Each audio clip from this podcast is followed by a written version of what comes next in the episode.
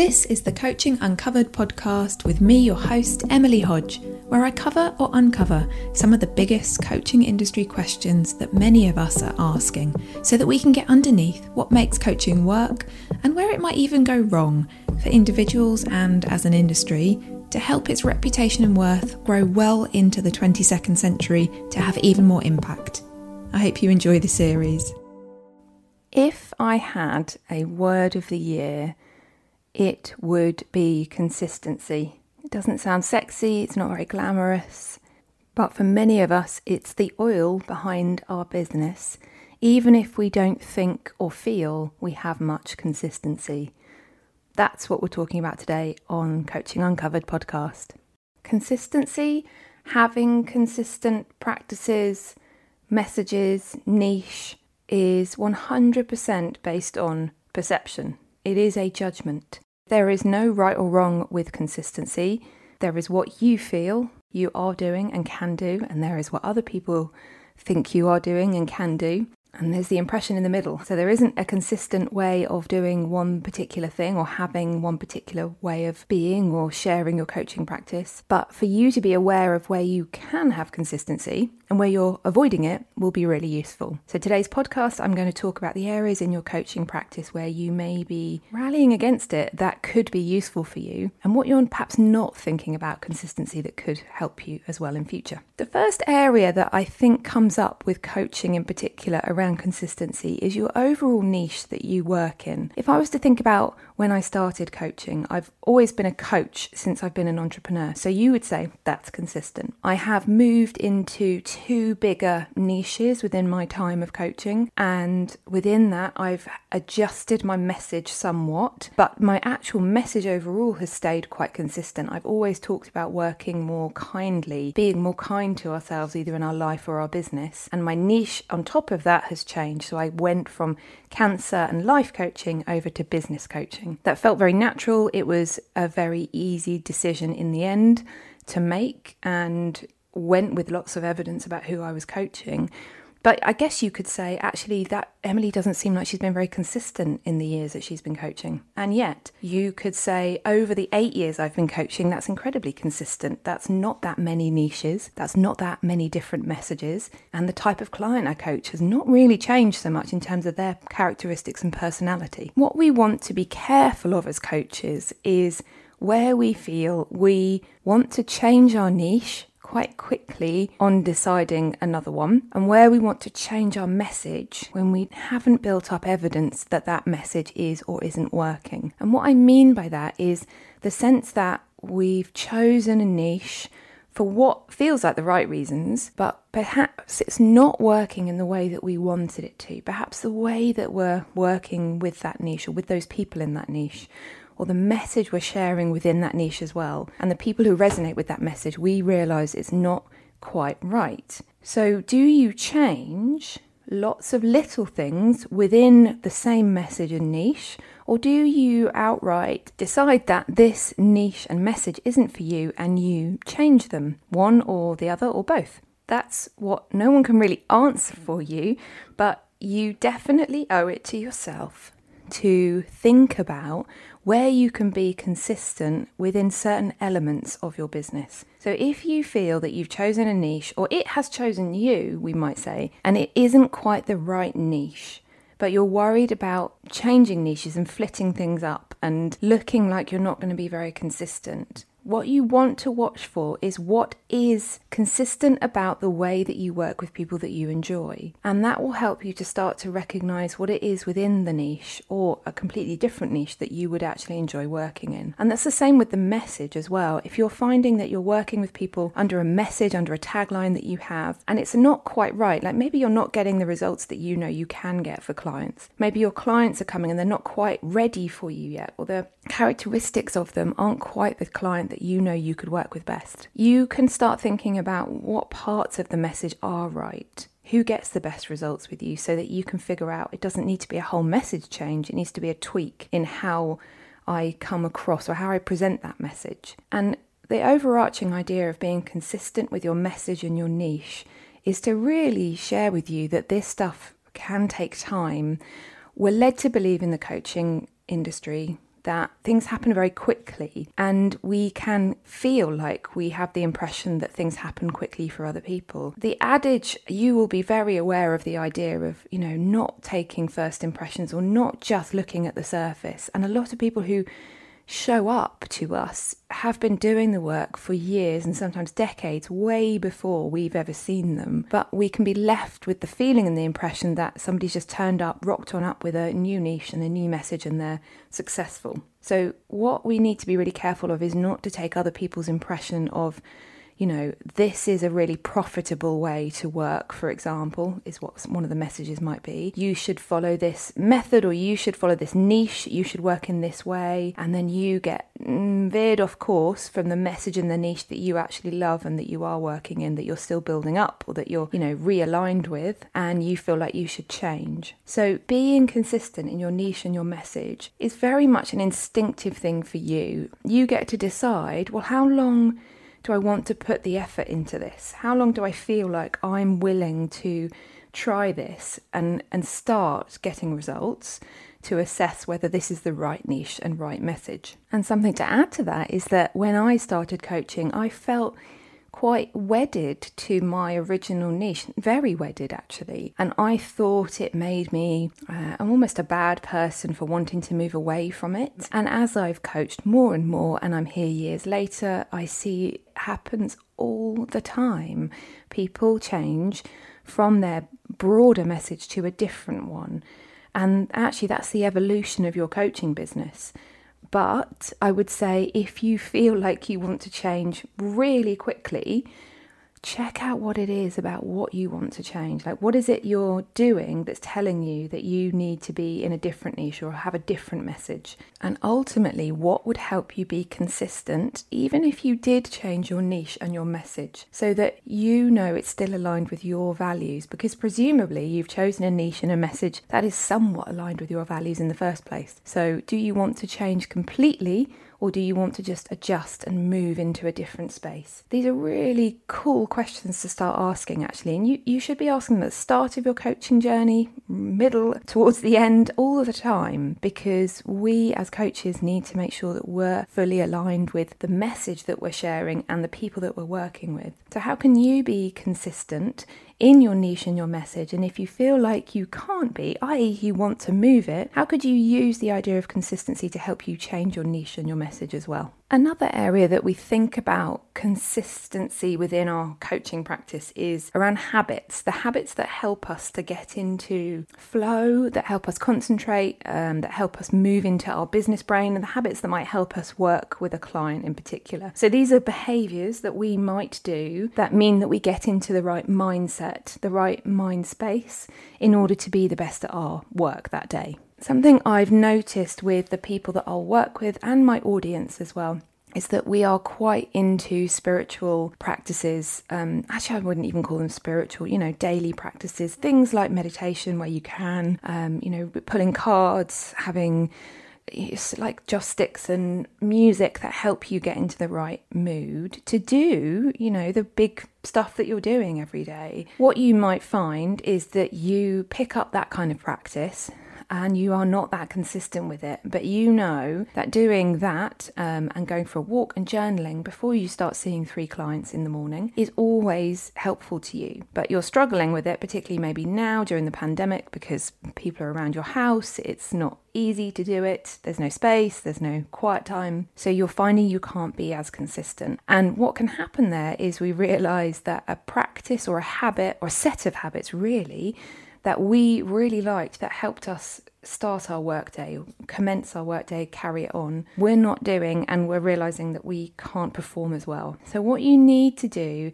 is probably give yourself a break that you can't do the five things that you did that helped you get into your business brain, but you may be able to do one. Maybe you'll even be able to do, to do two. And I think what can happen if we don't think that is we failed there's no point in starting our day with our meditation, our walk, our water, our journaling, and our card reading because I can't do any of them. Whereas actually, it would just be as beneficial to you to try one.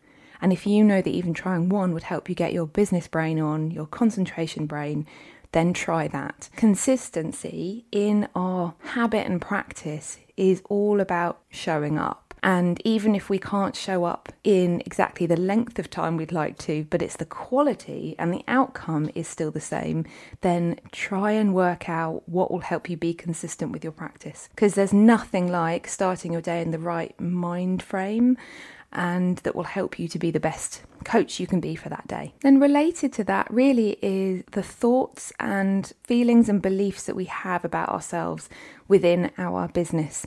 How can we be consistently, I will say positive here, but with the caveat, how can we be consistently positive so that we are able to do the business, run the business that we want to run and do the work we need to do? But consistently positive doesn't mean faking it and showing up as positive when we don't feel it. What I mean by that is consistently true to ourselves. And I mean consistently able to reflect and adjust our thoughts so that they are helpful to us.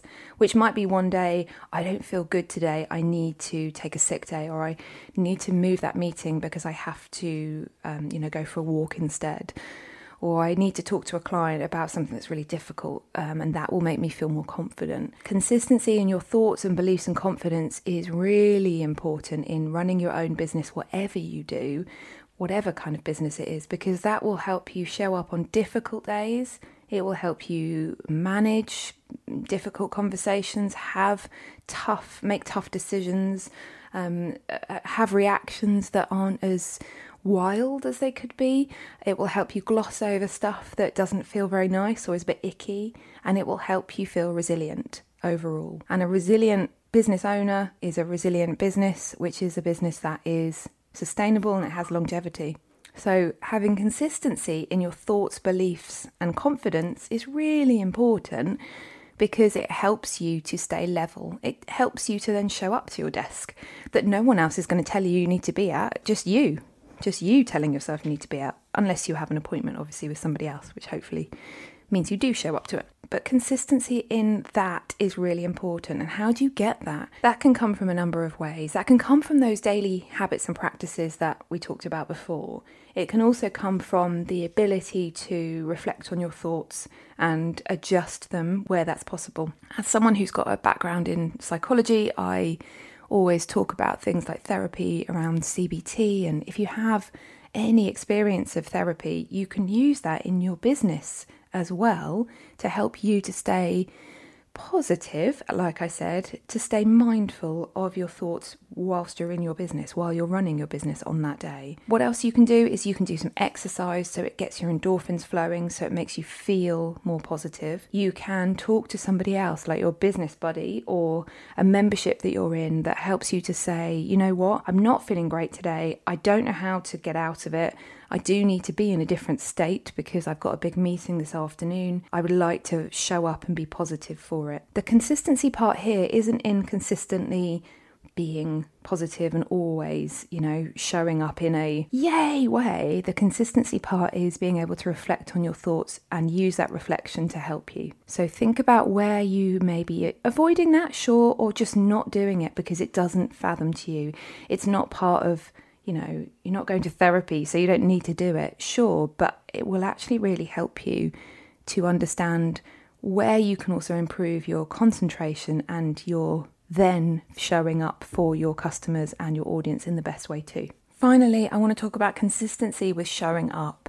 This can be one of the most insidious messages that we have that is not helpful for us to take away. So, showing up, particularly in a public way, i.e., you must show up consistently on this or that platform for your customers to see you, to understand who you are, to gain your trust, and therefore for them to buy from you. That message isn't wrong. But what we need to do is take from it what we can achieve. So, showing up consistently will mean so many different things. For one person, it might mean showing up five times a day on stories talking about a certain thing that they've done, and that for them is consistent. For another person, it might be once a week they do a live and they do two posts maybe on their Instagram. I'm using Instagram as, as just an example here. For another person, consistency might be I send a weekly newsletter, let's say, or you know, an update to my customers.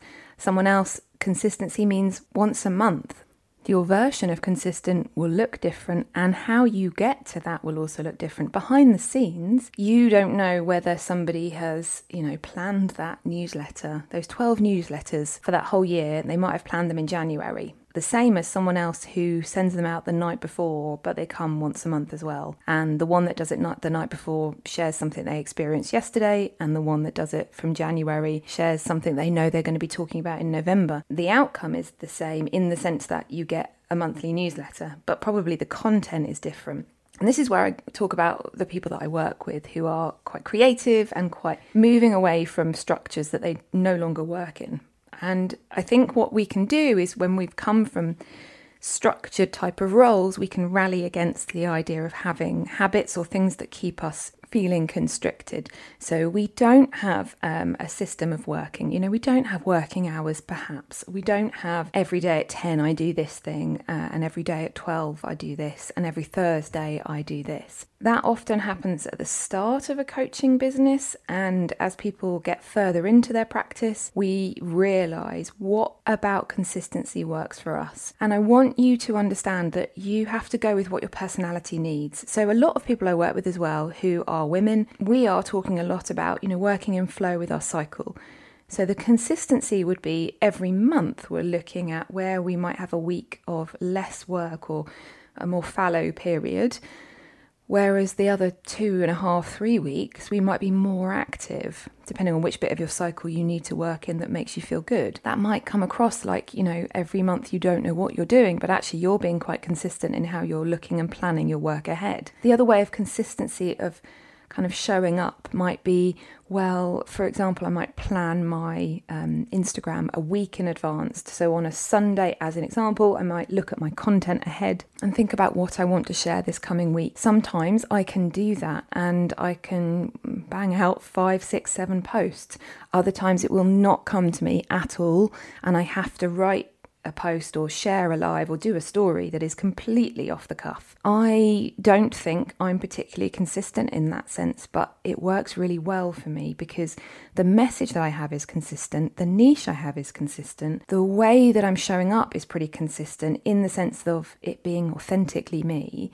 And actually, I do share, and my audience knows I share stuff that is quite real time and quite personal in relation to business, though.